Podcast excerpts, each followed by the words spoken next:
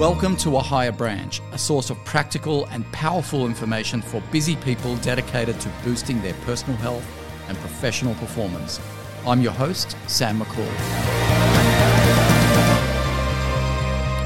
Hello and welcome to everyone in the Higher Branch community, wherever you may be. This week's podcast is super exciting. It was recorded live at the Upgrade Your Life event in 2020 and my guest is none other than Carl Honore, the best selling author, broadcaster, and TED speaker. And he absolutely rocked the room with this message at Upgrade Your Life, where he had everyone thinking and contemplating their future. Now, before I give you a summary of what he covered uh, at Upgrade Your Life. I want to tell you a little bit about uh, who Carl is, just in case you, uh, you are new to our community. Now, before spearheading the slow movement, uh, Carl spent a decade working as a journalist. Uh, he covered Europe and South America for The Economist, The Observer, Miami Herald, Houston Chronicle, Time Magazine, National Post, and numerous other publications. He was then named the godfather of the slow movement. Um, in his first book, uh, called In Praise of Slow, which is in the top 10 books of all time for myself personally, examines our compulsion to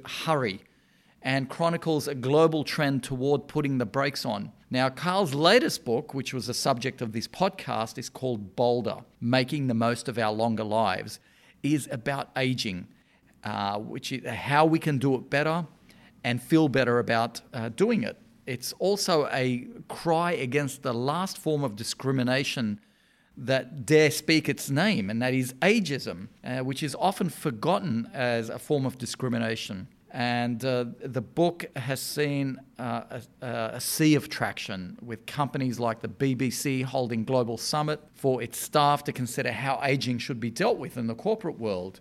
Uh, and in exploring the taboo of aging, Bolder is collaterally redefining the walls of corporate social responsibility.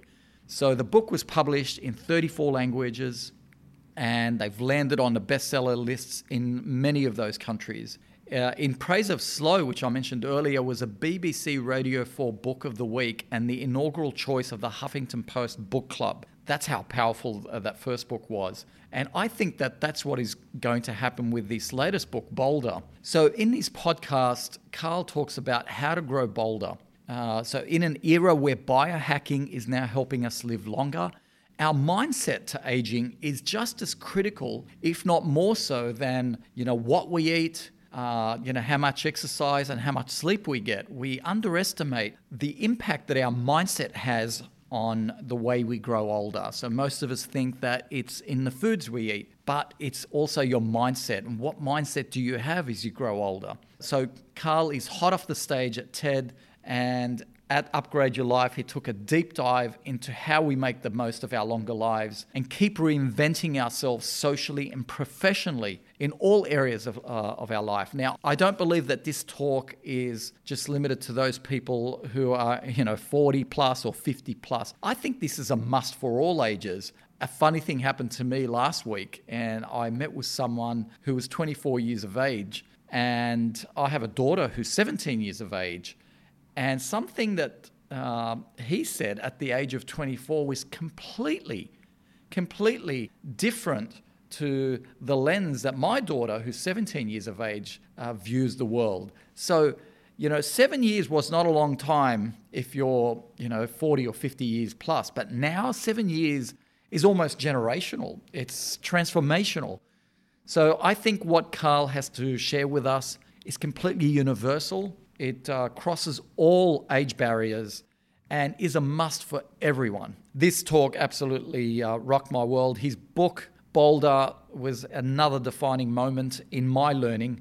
So sit back and relax wherever you may be and enjoy the incredible talk by Carl Honore. Right.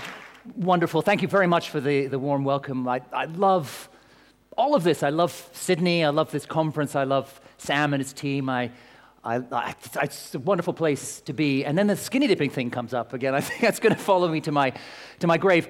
There may well be skinny dipping tonight as well. And I, I remember yesterday, it turns out I'm accompanied this year by my alter ego, Carla, right? You remember that?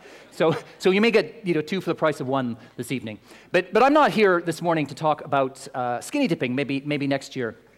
My theme this morning is aging. And I want to get the ball rolling by talking first about Tinder. Whoops. And not because I think Tinder is the best way to age better or to make the most of our longer lives. It may well be for some people, but it won't be for everyone, right? I know that, for instance, if I opened up a profile on Tinder and my wife got wind of it, my life would get a lot less happy and a lot less long very quickly. I want to talk about Tinder because it gives me an excuse to tell you the story of a man called Emile Ratelband. Now, the name may ring a bell because about a year ago, Ratelband made headlines around the world when he marched into a courthouse in the Netherlands, he's Dutch, and he demanded the right to change his official birth date. He wanted to go from being 69 years old to 49 years old, on paper at least. And when the judge said to him, Why? Why do you want to expunge, erase two decades of living from the record? Ratelband said, Well, Your Honor, it's actually pretty simple. If I'm able to identify as a 49 year old, I'll live a better life. I'll be more successful at work and more successful on Tinder. Because on Tinder, if women think I'm only 49, they'll be more likely to swipe right and go on a date with me. Now, there are clearly two conclusions we can draw from the story of Mr. Ratelband. The first is obviously that this guy doesn't really understand how dating works. Yeah? Can you imagine anything worse, a bigger turnoff than arriving at a first date with somebody you've been flirting with online to discover they're 20 years older than advertised? Right? My guess is that even if he does score more Tinder dates by lying about his age, those dates are not going to end up the way he hopes they will, right? But the second conclusion is the more useful and the more apposite for us this morning. And that is that Mr. Ratelband has a point. We live in a society, a culture soaked, drenched, marinated in ageism ageism, discrimination, and prejudice based on how old you are, on your chronological age. Ageism hits all of us, young and old, but it weighs more heavily on those of us in later life. Why? Because ageism has got tangled up with the cult of youth. The cult of youth, the idea that younger is always better, that aging is somehow a curse, a punishment, a disease, even. We live in a culture where being older can mean being written off everywhere from the boardroom to the bedroom. This toxic view of growing older, this poisonous idea that aging is one big downward spiral, is woven into our vernacular. It's built into the language we use every day. Think of the expressions we toss around in our lives when we, we refer to aging. In fact, let's run a little experiment now. On the next slide, I'm going to put up a bunch of expressions that we use when we refer to aging, right? And what I want you guys, they're going to appear one by one. And what I want you guys to do is as soon as you see an expression that you have either used yourself or heard someone else use in the last few days or week or whatever, I want you to throw your hand in the air. Right? So we understand the ground rules? Here we go.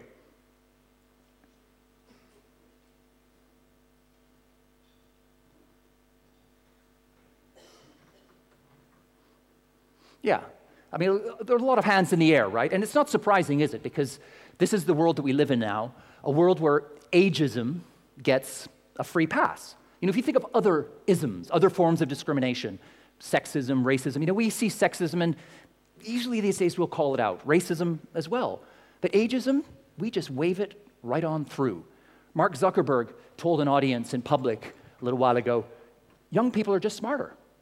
And the world shrugged. You know, nobody called him out. Well, I'm here this morning to tell you that it's time to stop shrugging. Why? Because ageism hurts all of us in so many ways. For starters, these days we're living better for longer than ever before. But have we ever felt worse about growing older? The very idea of aging elicits fear, shame, guilt, disgust, and a lot of denial. If you type the words, I lie about my, into Google search, the number one answer that comes up is not my weight, my height, my income. It's not even how much porn I watch, although I'm guessing that's probably up there in the top five. It's my age. Ageism makes us feel so bad about growing older that we lie about how old we are. We lie on Tinder and at work, we lie to loved ones, and we lie to ourselves. Like a friend of mine who recently celebrated her 39th birthday for the fourth time. Ageism also pits the generations against each other. It drives a wedge between us, between boomers and millennials, Gen X, Gen Z, Gen y, Gen y, at a time when we need to be coming together to tackle the epic challenges facing humanity, the bushfires being a current example. Ageism also harms us in ways that we don't even realize. Why? Because it works like a self fulfilling prophecy. If you feel ashamed, anxious, afraid of aging, you are going to age less well. Studies show that worshiping youth and denigrating aging makes you more likely to suffer physical and cognitive decline, to develop dementia, and even to die younger, up to seven and a half years younger. Ageism, in other words, buying into the cult of youth, is the ultimate act of self harm. It also narrows our horizons. Think of how many roads are left untraveled, how many doors left unopened, because we pay heed to that little voice whispering in the back of our mind maybe I'm too old for this. Now, I recognize that voice, I know it well. And the last time I heard it loud and clear, like a clarion call, was about four years ago at a hockey tournament in the north of England, a city called Gateshead. Now, I'm Canadian, right? So if you know anything about Canadians, you know that we say sorry a lot, we love maple syrup, and we love hockey, right? Hockey is our religion. And we have two versions of it. There's ice hockey, which probably you'll all seen, and there's also street hockey or ball hockey. Same sport, but you play without ice, you play with shoes on a tarmac or a gym and a ball, right? So in London, I play ball hockey these days more than ice hockey. And I play for a team called the London Jets, and we're at the moment the national reigning champions in the ball hockey league. And four years ago, we were up near the top of the league as well. But at this tournament, we were in, playing in the quarterfinals, and we were locked in a stalemate with a team that we had annihilated the year before. And we just couldn't break through. It was 0 0. We were staring down the barrel of a, a penalty shootout. And I could feel the, the nerves and the indignation coursing through my teammates. And then, with about a minute left, I scored uh, you know, an amazing goal, a kind of highlight reel goal, the kind of goal that will be giving me goosebumps 25 years from now. And we won the game. So we were propelled into the semifinals. And as I came off the arena, you know, I was high fiving and getting back slapped, and people were calling me a legend and stuff. You know, I just felt I was floating on air. I felt like a god, right? I felt like Wayne Gretzky, who's the kind of uh, ultimate Canadian hockey icon. Uh, the Australian equivalent would be, let's put it this way, I felt like I was swaggering off the pitch, feeling like Shane Warne, yeah, you know, without the gambling and drugs problems, obviously. Um, and, so, and the swagger continued until I got into the communal dressing room where all the players from, there were about 250 players at this tournament, were hanging out and eating bananas and changing their equipment and checking their email. And one of the organizers of the tournament was flicking through player profiles on his iPad. And someone said to him, Who's the youngest player here? And he looked through and he said, It's Jimmy. It's a 16 year old kid who had his birthday and qualified for the tournament as a 16 year old three days before. And then someone else said, Who's the oldest player? And he flicked through for a bit and then he paused he pointed to me and he said, Carl, mate, you're the oldest player here. And it was like, I don't know, I feel a chill even just saying it. I was like getting what we call cross checked in the face. It was like a ton of bricks landing on me. And, and it's odd because, I mean, I knew I was one of the oldest, right? I'm not deluded or blind. But somehow being the oldest just rocked me to the core. In the blink of an eye, I went from goal scorer to granddad. Yeah? And all of these questions began crowding in. I began asking myself, well, do I look out of place here? Are people laughing at me behind my back? Should I be taking up a more age appropriate pastime like bingo? And I'm not here to badmouth bingo, right? I like a good game of bingo as much as the next person, but I don't love bingo. Not yet, anyway. And I love hockey. And yet, somehow, in that moment, my age, my chronological age, had taken on this horrific power over me. It had made me feel that I didn't deserve to do the thing that I loved, the thing that I was doing well, simply because I was old. And I came away from that tournament trembling, really. Would, and, and, and I've discovered in my life that when I have an existential crisis like that, my solution is always the same. I end up writing a book. Yeah? So I spent the next couple of years digging into the science on aging, trying to understand where we are with it on, in a scientific point of view, but also culturally. I traveled around the world. And I came back with my new book, but I came back really with good news. and that is that ageism is not invincible. It's not a permanent or inevitable part of being human. Attitudes to aging shift and evolve over time. You know, we embrace the cult of youth in the 1960s. That means we can choose to unembrace it today. And there are two very good reasons to believe that we can do that and that we will do it, that we can redefine aging for the 21st century. The first reason is that many of the stereotypes that we all carry around in a rucksack on our back about growing older are actually flat out wrong. Spoiler alert, it's not all downhill from 35. And the second reason is that the world is changing in ways that favor aging, that make it easier to grow older. It has never been a better time in human history to age. You know, and that's going to make, for everyone in this room, it's going to make it easier not only to age better, but to feel better about aging. And the two things go hand in hand, they're two sides of the same coin. Let's look at some of those stereotypes first to begin with, right? Uh, stereotype number one, maybe the most common about aging, that later life is depressing. Think of the words we use to describe older people, right? Sad, uh, cranky, crotchety, grumpy. Wrong. Human beings follow what's called a U shaped happiness curve, meaning we start high in childhood, we fall steadily till we bottom out in middle age, and then we bounce right back up again.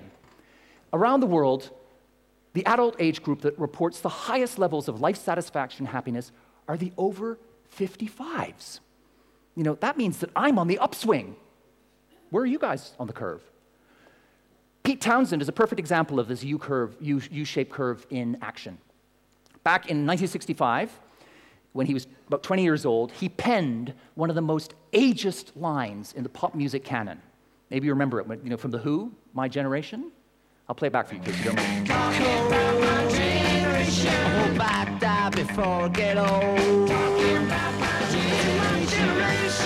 Hope I die Hope I die before I get old. Yeah? That's the cult of youth in a nutshell. Right?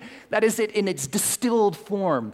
What happened to Pete Townshend in his 60s? He turned around and said, You know what? I'm a whole lot happier now than I was back when I wrote those words. Scientists have even spotted a similar U shaped curve in chimpanzees, orangutans, and bonobos, which suggests that a, a happiness boost in later life may even be coded into our primate genes. And one reason for that happiness surge in our later years, I think, is that as we get older, we become less beholden to other people's opinions, less shackled by their expectations. We feel less obliged to tiptoe around their judgments. Ann Landers, the legendary agony aunt in the United States, once said, At 20, we worry about what other people think of us. At 40, we stop worrying about what other people think of us. And at 60, we realize they were never thinking about us at all. Yeah? Which I think gets at that sense of, what would you call it, maybe lightness or freedom that comes upon us in the second half of our lives. We begin to feel more comfortable in our own skins, more at ease with ourselves and our place in the world. We build that confidence that allows us to be honest about who we are. We start to let things go, to streamline, to just drop stuff that doesn't light us up anymore and focus on the stuff that really does make us, our hearts and our spirits sing. To paraphrase Jim Kwik from yesterday, one of the benefits, I think, of growing older and feeling you're able to focus on what works for you and not worry about other people is you are able to keep the most important thing the most important thing. It gets easier. And that's one of the ingredients on the recipe for happiness, without a doubt.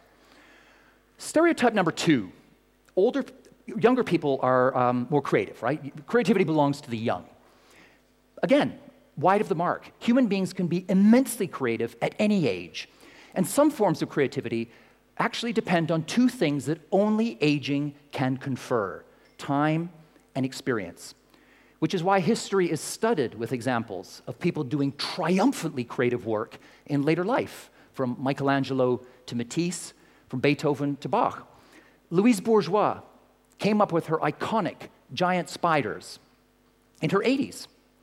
Or look at the Turner Prize. Anybody know who the Turner Prize in the UK? It's, very, it's the most famous uh, art prize in Britain. And it's given out every year to an artist for creative breakthrough work, right?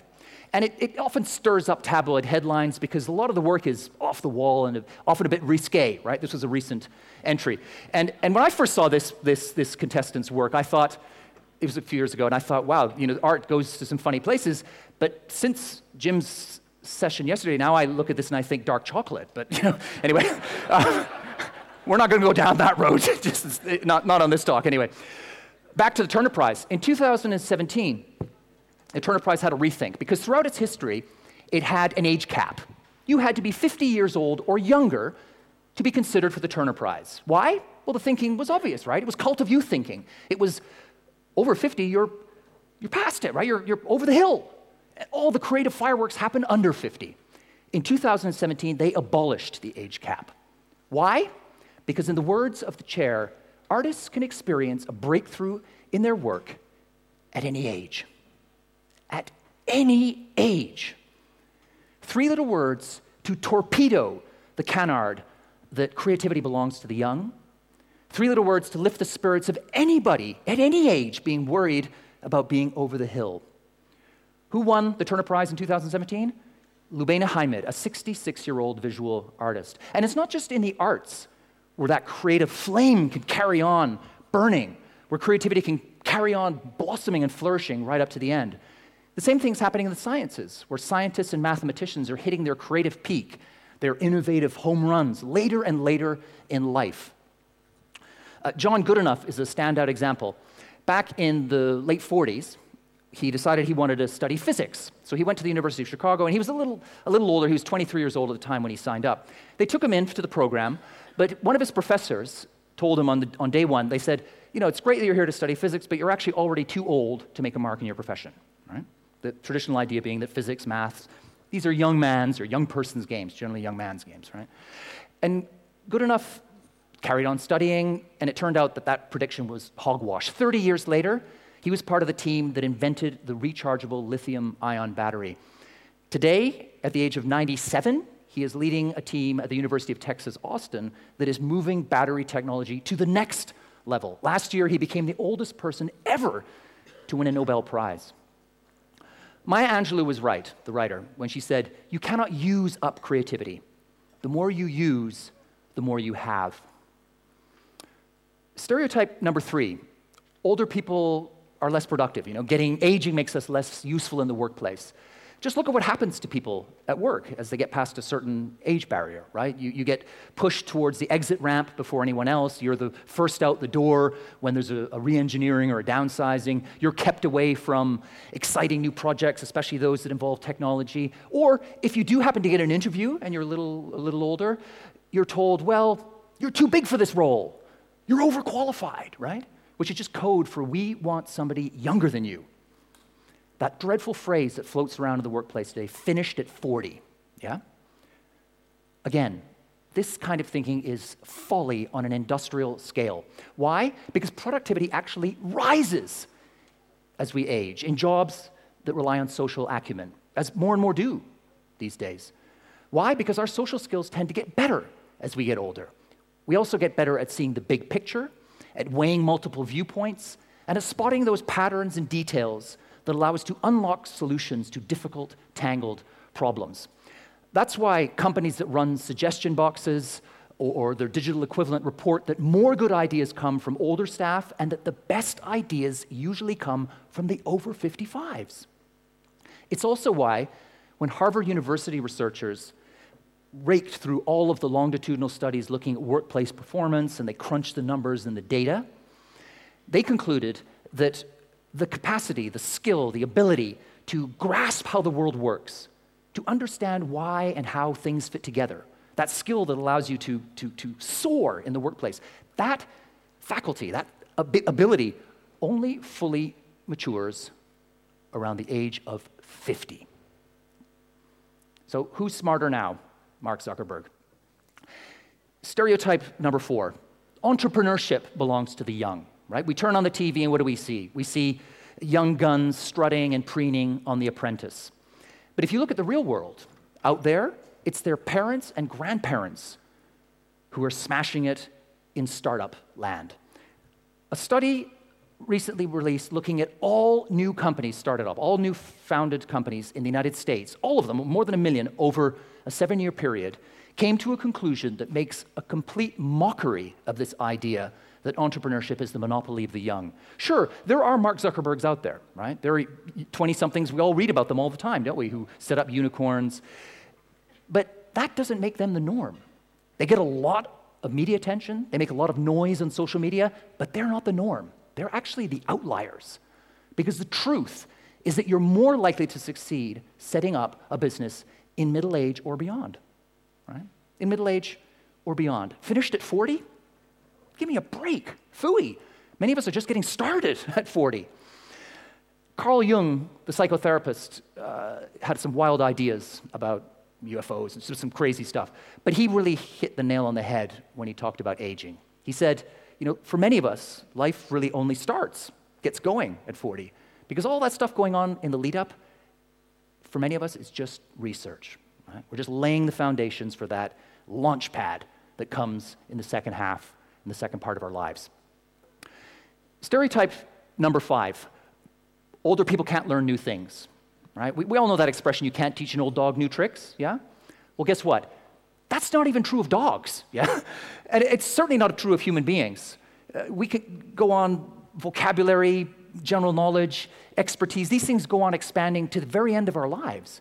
And even if along the way it takes us a little longer to learn new things in unfamiliar domains, we can still do it and often we'll do it with more self awareness, more nuance, more depth, more perspective because of the years that we built up along the way.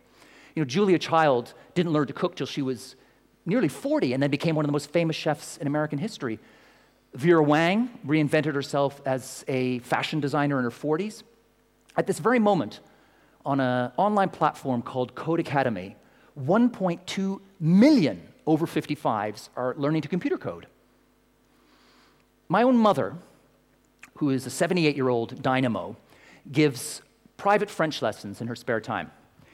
Her star pupil at the moment is a healthcare worker in his mid 60s who is soaking up French grammar and French vocabulary like a sponge. So there, there you have five stereotypes about growing older, right? All of them grim, all of them widespread, and all of them wrong. The bottom line is that the idea that everything gets worse as we get older is weapons grade nonsense. Of course, there are downsides to aging. You know, we all know that. I can't run or skate as fast as I could in my 20s. I need glasses now to read small print, and I don't have as much hair as I did 10 years ago. But that's not the whole story, not by a long shot. Because what you realize when you stop obsessing about the downsides of aging is that as you grow older, many things actually stay the same, and some even get better. The truth is that every age has its pros and cons, and every age can be magnificent, but only if we embrace it. Only if we embrace the present without pining for the past or shrinking from the future. Only, in other words, if we approach aging or living, because they're two parts of the same equation. There are two ways of saying the same thing. Only if we approach aging, living with a bold spirit, as a, as a process of opening doors instead of closing them. And what I'm talking about here is creating a whole new mindset when we think about aging, whatever age we are, to think about aging boldly, growing bolder as we grow older. And in order to do that and to do it right, we have to do it right across our lives in every, every corner and every aspect of, of how we are in the world. And that's where I think Sam's model uh, comes in very handy, because it gives us a, a very useful framework for thinking about how we approach life at different stages. So, where, whatever it is, whether it's you know, wealth, charity, work, friendships, love, learning, um, health, exercise, all of that stuff, whatever age you are, whatever stage of life you are, you need to arrive at each of those baskets thinking, okay, at this moment in my life, I either have to or want to let some things go. And that's okay, because that's life. But it's only really going to be okay if at the same time you find new things. You look for new ways, fresh ways of being and doing and, and, and evolving yourself. It's about evolving, always looking to reinvent yourself at any stage, whether in your 20s, 30s, 40s, 50s, or 80s. These days, I often think about aging or living as a little bit like a video game, right? Which, which shoots down the narrative that floats around in our culture so much of aging as a spiral downward. Somehow we get to a peak and then it's, everything is downhill. If you think of it as more like a video game, right? What happens in a video game? You've got levels. So at the end of each level, it's a triumph, right? You even get a little dopamine squirt. You get to the end of level 25, you look back, you think, oh, that was pretty. Now I've got 26 to look forward to.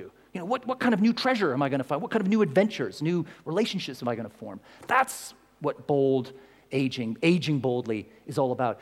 Finding those new things and always being open to the idea of opening doors and staying away from the one of closing. Always looking to find that higher branch, if you like. What I'm saying here, essentially, is that we need now to forge a whole new narrative around aging, to create, using Guy's language, to edit the story that we've all been carrying around in our heads about, about growing older and aging, to recast that story and come up with a better ending. We need a story, a narrative that is richer, more nuanced, more honest, you know, taking account of the downsides, but also more optimistic. And there are many reasons for optimism, many. One is that these days we now have the clearest recipe yet for aging well, right? Through the science, all the stuff we need. We know we have a list of, to do, of things to do, levers to pull that we can all pull, you can all pull in your lives in order to, to live and age better and more boldly. Some of them have already come up in this conference so far. You know, diet, of course, we know eating well, uh, staying away from smoking, drinking in moderation, exercise, getting close to being a magic bullet for aging well, not just for keeping us physically fit and sharp, but also cognitively switched on, robust, vital. Social bonds. We know that having a social network, uh, having strong social relationships, whether that's family, uh, neighbors, colleagues, or friends, right? That helps us to age well. Learning. As I said before, not only are we able to learn, but learning, the very act of learning, is good for us. I think Jim made reference to this as well. That the simple act of pushing yourself, making yourself sometimes a little uncomfortable as you struggle and strive to conquer a new idea or a new task or a new activity, that refreshes you, that recharges your battery and launches you into the next stage of your life, uh, ready and, and, and, and, and going. And then lastly, the idea of purpose, right? We know that having a purpose in your life, meaning, something that puts fire in your belly, that gets you up in the morning, that makes you want to launch yourself at the next day or the next week. That that also is one of the driving motors of aging well and aging boldly. And again, another silver lining. It seems to me that it gets easier as we get older to find our purpose. We can find our purpose at any age, right? And that purpose will evolve and change as we grow, probably. But it, it is a little easier in later life. That's one of the bonuses of growing older because of all those things I talked about earlier. We have that confidence in ourselves, that self knowledge. We're not hemmed in, imprisoned by other people's expectations. We're able to go out there and just do it because it works for us, to let the stuff go that doesn't light us up and make the most important thing the most important thing. Another reason for optimism is medical science. You know, the, every day we're coming up with new techniques for dealing with the wear and tear on our bodies caused by aging. Um, techniques for restoring hearing and eyesight, uh, for harnessing the brain these days, for controlling computers and uh, even prosthetic limbs. This is a guy who last year, a quadriplegic, who walked for the first time in a suit, a kind of mechanical suit, powered solely by the thoughts emanating from his brain. I mean, it's science fiction stuff that's going to make aging so much better and so much easier for all of us. Or look at the way we're able to rebuild worn out joints now. Andy Murray, the tennis star Scotland, uh, is back playing and winning singles tennis matches at the top level of his sport, playing on a hip, a metal hip installed about a year ago. Another reason to feel that we are on the cusp of redefining and recasting, rebranding, if you like, aging for the 21st century is money. Yeah? Because of a series of you know, historical and economic uh, intersection of factors, this generation of over 50s, over 55s just happens to be loaded, right? You know, and anyone under that age probably feels a little bit resentful of that. But it's a, it's a fact at the moment. And, and you know, the, the numbers jump out at us. This year, households headed by over 60s will spend 15 trillion American dollars worldwide. You know, 15 trillion US dollars around the planet. That is a mountain of cash. And like it or not, in our culture, money commands respect. Money bestows power. Money talks. And the culture is listening. Increasingly, it's making space for people in later life, for older people. You may have seen last year that the new Terminator film came out. Anybody see? Yeah. Sarah Connor is back, wielding a rocket launcher in her 60s. The demographic shift going on all around us is also playing into this new way of thinking about aging. Whenever you pick up the newspaper and hear about the aging population, it's always cast as bad news. You know, the silver tsunami, we're all going to be surrounded by incontinent oldsters complaining about how bad life is now and how it was way better in the past. Actually, there's a whole other story to think about there. Because as the, the planet fills up with people who, every day, more and more older people, there is strength in numbers, yeah? It's harder to dismiss and denigrate a growing chunk of the population, especially when so many of them are taking life by the scruff of the neck. They are redefining what growing older looks like. They're launching successful startups in their 50s. They're learning languages in their 60s. They're making political history in their 70s. They're running marathons in their 80s. They're making incredible documentaries and spearheading the fight against climate change in their 90s. They're falling in love and having great sex at all ages. And role models matter because the more people we see trampling all over these downbeat, grim stereotypes about aging, the easier it becomes for the rest of us to do the same. And in this battle to recast aging, to, to, to rewrite that story, to edit that story in a hopeful way about growing older, social media is a powerful ally. Take Instagram. Every day on Instagram, millions of people around the world upload photos showing their version of being 30 something, 40 something, 50 something, 60, 70, 80, 90 something. And guess what? That version looks a whole lot different from the version that we've all inherited and being bequeathed to us by the cult of youth. That, the old version being elasticated waistbands, bingo, rocking chairs, unhappy, just you know, wasteland. What these people are showing, and what we're showing ourselves at the same time on social media, is that with a bold spirit and a little luck, any age, any age can be a time of discovery, adventure, depth, sex, romance, meaning, joy, vigor. C.S. Lewis, the famous author, once said, You're never too old to uh, set a new goal or to dream a new dream. This is C.S. Lewis, who in his 50s published the Chronicles of Narnia and then went on to find the love of his life. Now, he uttered those words about 70 years ago, but I think they're more relevant today than ever before because the tectonic plates are shifting in our culture. A seismic change is occurring all around us in which chronological age, your birth date, is losing, at long last, it is losing its power to define and limit you. Now, chronological, uh, that's not to say that chronological age doesn't matter, right? I, I personally never use the expression age is just a number because the number does matter, right? No one is the same at 40 as they were at 20. No one's the same at 50 as they were at 30. That's always going to be the way it is, right? And that's ne- not necessarily a bad thing. But what is changing is that that number, the number on your birth certificate, that number you carry around in your head, is losing that all encompassing power to act like a straitjacket to box you in, to push you into those stereotypes.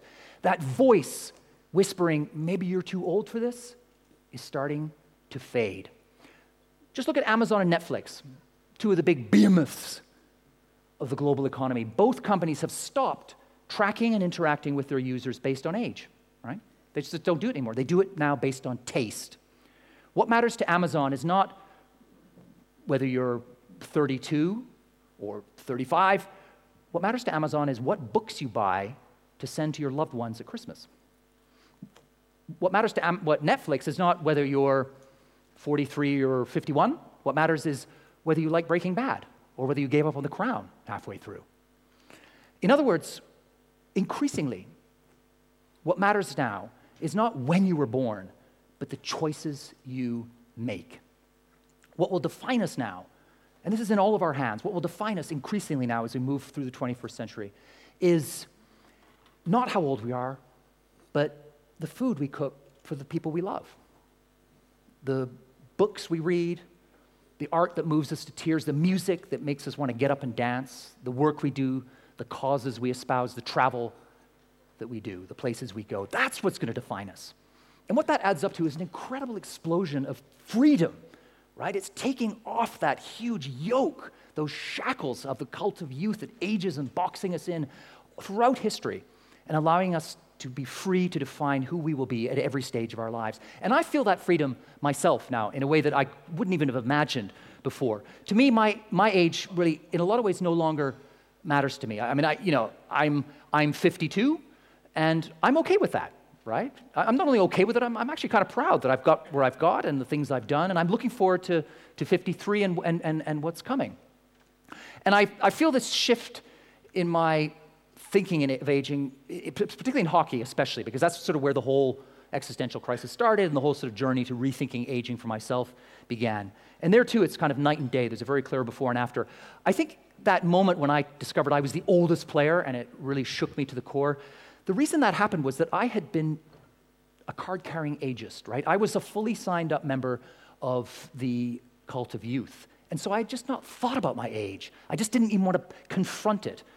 And then all of a sudden it was there in my face and it, sh- it just shut me down. But now, having gone through a couple of years of research, rethinking all of this, I've come out the other side you know, reborn, if you like. You know, when, when I go to, I still I play hockey every Wednesday night, and I play in tournaments on the weekends. And when I play now, what matters is not how old I am. What matters is, you know, first of all, whether I can still take the hits, which I, I can for now, but, but more importantly, than that whether I could, you know, how well I play, or how much I help my, my team, how much fun I'm having. And I've decided that I'm going to make a little gesture because I, we all need to take steps in our own lives and together to start challenging this cult of youth, to, to show that there are different ways to be in the world at different ages, and that we don't have to be defined by the numbers on our birth certificate. So my, my, my gesture for this year is we, we have, you know, our team obviously has a jersey, right? And for, throughout my playing career in hockey, I've always had the number 10 on my back and arm, right? But this year, I, wrote, I sent an email to the um, organizers of our league uh, because it's starting up again, and we need, I need a new jersey. And I said, I'd like to do a little make a little tweak to mine. I want a different number, but it's not quite a number. I want to make a statement with my number. I want to be, this year, I want to be 50 plus, yeah? As a kind of just way of saying, you know what? Here I am. I'm 50 plus. And what of it, right? You know, I'm not bothered by it. Are, are you? You know, what does, it doesn't matter if I'm 50 plus. What matters is whether you can take the ball off me, right? Or whether you can stop me from scoring another highlight reel goal that takes my team into the semifinals. So, to wind down, I'd like to give you all some ideas for things that we can, everyone in this room, we can all do together and on our own to join this battle, this crusade to redefine and relaunch, reboot aging for the 21st century, to find that bold spirit in, in each of us. The first thing, is, these are collective ideas, now things that we need to do together. The first thing is, is, is laws, right? We need new laws out there to pass them, to outlaw discrimination and prejudice, ageism based on, on age, and to enforce the ones that are already on the statute books because they're, they are legion, but we just don't put them into practice, right?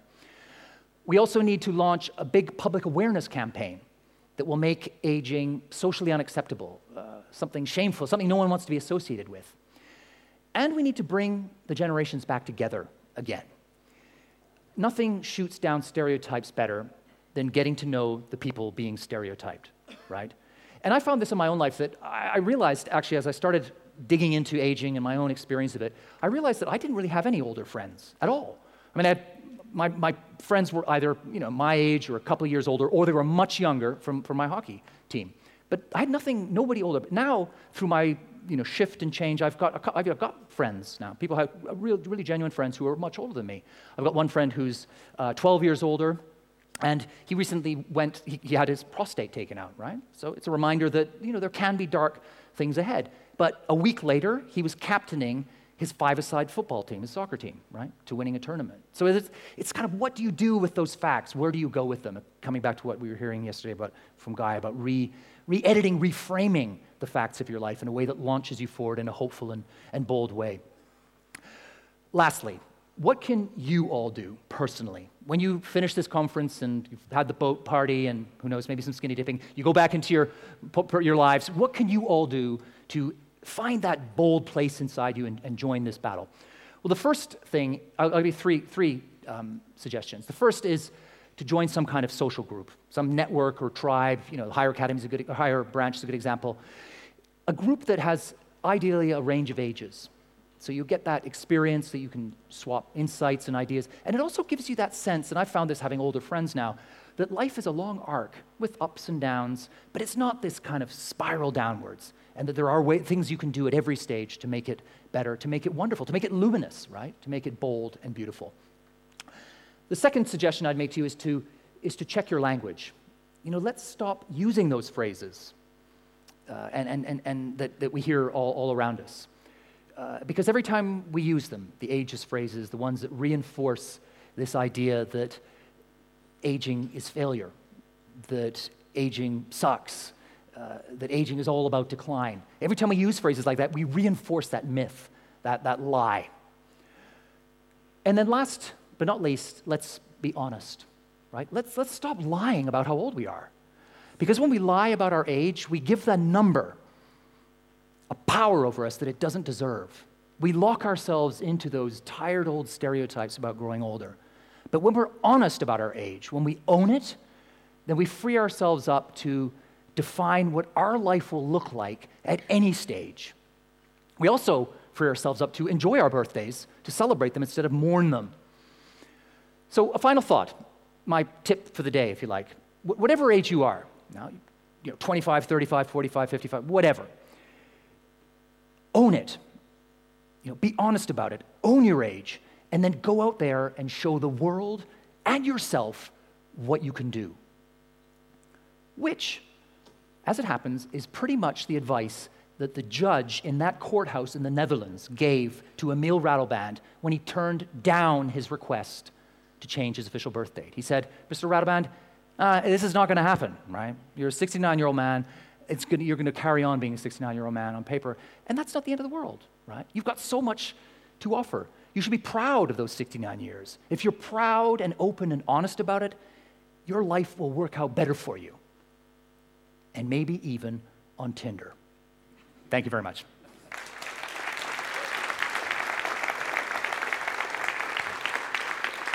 We have, um, do we have, we've got, yeah, we've got um, six minutes. If anybody has a question, or five minutes, right? Does anybody have a question or a, or thought or a, there's my hand up right away there. Go for it. Thanks, Carl. Um, I am a great believer in everything you said, and I stand to benefit from it. I'm at that age. Um, what I find hard to believe, though, is that all these companies are pushing older people out at, the, at a dollar cost to them. Um, I just find it hard to believe that it would actually not, not be wise to that. If it's costing them money, they surely would be. Yeah, it, it is astonishing to see it happening, but it's been, it's been happening for ages, so in, in that sense, it's not surprising. But yeah, when you look at the numbers and what they're throwing out the window by playing into that kind of cult of youth idea, I mean, they're, sh- they're shooting themselves in the foot. It's bad for the bottom line. But the, the, the upside is that many companies now around the world are starting to wake up to the, the, the, silliness of doing that. So for the last few years in the corporate world, diversity has been a big word, right? That everybody's about diversity, but that has tended to be, you know, gender, uh, you know, um, sexual preference, racial and ethnic. There hasn't been a whole, but more and more you're seeing now companies when they under the umbrella of diversity, uh, they're bringing age into the equation more and more. And I've seen that my book has been out now for a year, and I've seen so many more examples I would love to have included that are coming out as companies are saying, you know what, the world is changing around us. We're looking at a future where we are probably going to have five generations in the workplace.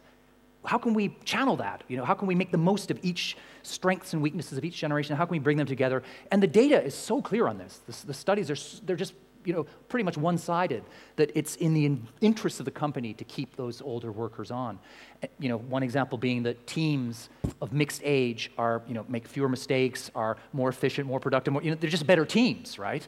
And so you're, you are seeing more and more examples. So it's important not to lose heart because I think this is a super tanker we're trying to turn around, but because of some of those reasons I was mentioning, you know, it, this is something that everybody will, be, will benefit from, right? This is, in some ways, I feel this is, when we talk about fighting ageism, in some ways it's maybe harder because we're, you know, we're hardwired to, you know, love the fertility of youth and all that sort of stuff. But at the same, on the flip side, the upside, I think it could even be easier than tackling, say, racism or sexism because we're all victims of ageism, right? You know, it's not the same with racism. A, a white supremacist is never going to be a black person, right? And, and a male chauvinist pig is very unlikely to morph into a woman. But whatever age you are, you're going to be older. You know, you're already older than you were at the beginning of this conference, right? Uh, so we're all heading down that track. So it's in all of our interests to get on board with this and to make the world a better place, not just in the workplace, but for everybody of all ages. And I, I see so many examples of this happening now that I feel, I feel we will get there. We will get there. Uh, you, I didn't see who went up first there. You, uh, I think possibly. Yeah. Um, a couple of points that you didn't really touch on. Um, two things. One of them culturally, and second one, uh, the cosmetic industry. Sure. Um, when I was 22, I moved to Italy. I learnt a language and I worked in uh, as a designer in Milan. And I realised I was there going, "Oh my God, why are people not grabbing onto me? I'm 22." But I was in a generation where 40 and 50 was appreciated because they're Mm. designers that had worked their time and had, you know, those young people were not appreciated. Whereas in Australia, it's like in Australia, they grab onto youth. And here, they're not interested in youth. They're Mhm. interested in the time that people have put in to get to that point. So I think culturally in Anglo Saxon worlds, Yeah. that's what we have. And then equally, the cosmetic industry, if you go to Italy, which I spent a lot of time in, or in France, or in Greece, or in Spain, or anywhere where older women are appreciated, they're appreciated for their lines, they're appreciated for their size, they're appreciated for their womanly nature. Whereas here, we're encouraged increasingly to get injections, to change the way we look, to try and look like we're 22, and we're not. When were you in, in that part of the world? I lived there from 22 to 29. Um, so uh, 96 to 2002. Yeah. I, I mean, I live in Europe, right? I live in London, so I spend a lot of time, and I speak those languages, do a lot of time in Yeah. those countries, and it's changed a lot, right? Oh no, I go back. Okay, I you go back, yeah. Constantly. I mean, it's, it seems to me, I mean, I was spent a lot of time in Spain recently doing some TV work, and I mean, I didn't feel that different, you know, the whole kind of pressure on women. Um, I, I do agree that there's a kind of, there is a kind of cultural inheritance that you kind of respect older, older people maybe slightly more than the Anglo-Saxon model, but what I found as I traveled around the world was I expected when I set off on that journey that I was going to find you know, really big differences between cultures. And, and one of the ones I thought would be most acute would be with the Far East. I think we often think of you know, Eastern cultures, Pacific Rim, Asian cultures as being, again, having older people on a pedestal and people looking forward to getting older. But that's just not what's happening anymore, right? I mean, the, that cult of youth is just, I think, has really gone, been weaponized and gone global. Social media being part of the problem. Um, and you find that everywhere. So, two, just two quick examples from the Far East. Uh, South Korea now has the highest level of cosmetic surgery spending in the world, right? And those people, those South Koreans, are not going to the surgeon to look older. Yeah, they're going there to look younger. So they've, you know, and then if you go to Japan, I don't know if you saw the, the news story, it was about a few months ago, that older Japanese people now are committing deliberate felonies, right? So they're deliberate crimes. They're going and shoplifting deliberately and to get caught because they're so lonely uh, the families are not looking after them anymore. They just want to go to prison to be around other people, right? So I think a lot of the stories that we, we think of in, our, in the Anglo-Saxon world that other cult- cultures have got it right, it's a bit more complicated, I would say, than that. But there, there, are, there are strands of what you say, and I, that's something I touch on in the book, which, of course, in a book you've got more space to breathe, right, and more, more, more room to, to play around with. I think you were next one. Um, so I don't know how to frame this very well, but I read that um, immortal people will be possible by 2050, which is not dying from old age. Mm. I guess, what do you think about that? Do you think that's ageism, or is that like what? Yeah, I know. I've got a. s- I mean, I. You know, I think there's a lot of utopianism spoken in Silicon Valley. There's this whole, you know, billions of dollars are being pumped into ending aging, stopping aging, killing. You know, and I, I have serious doubts about whether we'll get there. I don't rule it out. You know, we may well get there. Um, whether it's ageist or yeah, yeah. I it feel it's a lot of it's still it's much more sci-fi, science fiction than science yet. Um, it- you know, really, we haven't worked out at all how to stop aging. You know, the, you know, we, can all the things I was talking about and that we all know. We can age better, and that's kind of the way I think it's better to frame it, rather than thinking I'm going to stop aging or I'm going to carry on being, you know, young, because that then plays into that narrative that becomes that self-fulfilling prophecy I was talking about. So if you, you know, the studies show really clearly, that, really very clearly, that if you have a toxic view of aging, if you're appalled by it and afraid of it, you're actually going to age less well. So in some ways, I suppose the, the, the manic pursuit of ending aging probably has an ageist undertow to it. Um, but I wouldn't want to stop it. I think, you know, because I think a lot of useful side technologies will spin off it, you know, things with dealing, because some of the, that research will lead to de- ways of dealing with, you know, joints and stuff. So, so I think it's, that's a good thing. I think we're, are we okay for time? One more? Sure. Hi, thanks for your talk. Um, it was amazing. um, on the other side of 50, um, I can. I'm glad you didn't say the wrong side. no, no, no, on the better side. Um, there's a lot of things I learnt about um, what not to do in order to um, not age too quickly in terms of physical um, capacity and health and so on. Uh, can you speak a little bit about how the next generation can cope with stress and burnout mm-hmm. and all of that that tends to age us and give us a sense of possibly feeling like we can't recover. So, yeah. thanks. Sure. Well, before I, my new book, Bolder, I, you know, you may have saw in the thing, my whole thing has been slow, right? You know, I, the whole, uh, all about slowing down. So I think if I have to give you a short, I won't say a fast answer, but a, a brief answer to that question, I would say slow down, right? I mean, that, and, and, and that will take various forms. It'll lead to how we forge new protocols and social norms around technology, you know, switching off, not, you know, we've heard some of these things from the stage already about how we use our gadgets. Um, simply, you know, doing less, right? The, the, part of the problem now is the whole world is this enormous smorgasbord of things to consume and experience and eat and buy. And it's, a very, it's a, the natural human instinct is to want to have it all. That having it all is just a recipe for hurrying it all. So, you know, less is more. So whatever it is, the workplace or anything, just you know, streamline, focus on doing fewer things. I think we had, um, I mean, Tom led a, an amazing session with uh, meditation. I think re- bringing back some of those um, ancient practices of just simply being in tune with the body and the rhythms, the natural rhythms of the body. I think getting more in touch with nature. I mean, we know that nature has a, a, a, soothing and healing effect on the human animal. So, I mean, there's a long, long list of things to do. But, uh, and I do think this, and I'm, I'm, not, I'm a natural born optimist. I think this new generation coming up is, is all over this, right? I mean, I've got kids myself, and you see that they're having these conversations about how to. Um, there's just one quick example from technology. There's this new um, social ritual called stacking, which I don't know if it's arrived in Sydney yet, but you see it in London a lot when um, young kids go out for a coffee or something. They all sit around the table and pile up their phones in a stack in the middle. And whoever grabs the phone first to look at Instagram or Snapchat pays the bill for everybody else. Yeah? And it's just a nifty way of saying, we have this moment here together. We'll never have this moment again. Why spoil it Why, by trying to be in four other moments at the same time? Yeah? And that, that is not a, a ritual that's been imposed by burned out baby boomers who didn't grow up with screens. That is coming up from the digital natives who are saying, whoa, okay, we love a bit of Snapchat, you know, a bit of TikTok is great fun, but, you know, basta, right? Enough of this, right? We need to have some lines, some, some boundaries. So, you know, it, it, it is changing, but there's, there's way more, much more to be done. Companies need to change, yeah.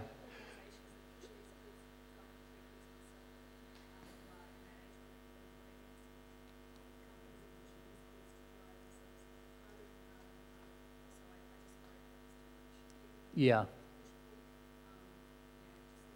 I don't know, if just so people here, you were saying you're worried that companies are pushing, the, the, well, not just the next generation, everybody to go, yeah. Yeah, no, of course, the corporate world is, a, is an important nut to crack and a difficult one. But, but again, I, I see so many examples of companies that whether they're moving to a four day week or changing, you know, giving staff the right, and in fact, it, forcing them to switch off email in the evenings. You know, some more of these things are coming on stream, and, and we will, I, I think we will turn this around. It's, um, but it, we're, we're in the transitional moment where there's, there are casualties, there's no doubt. Right. Okay, thank you very much.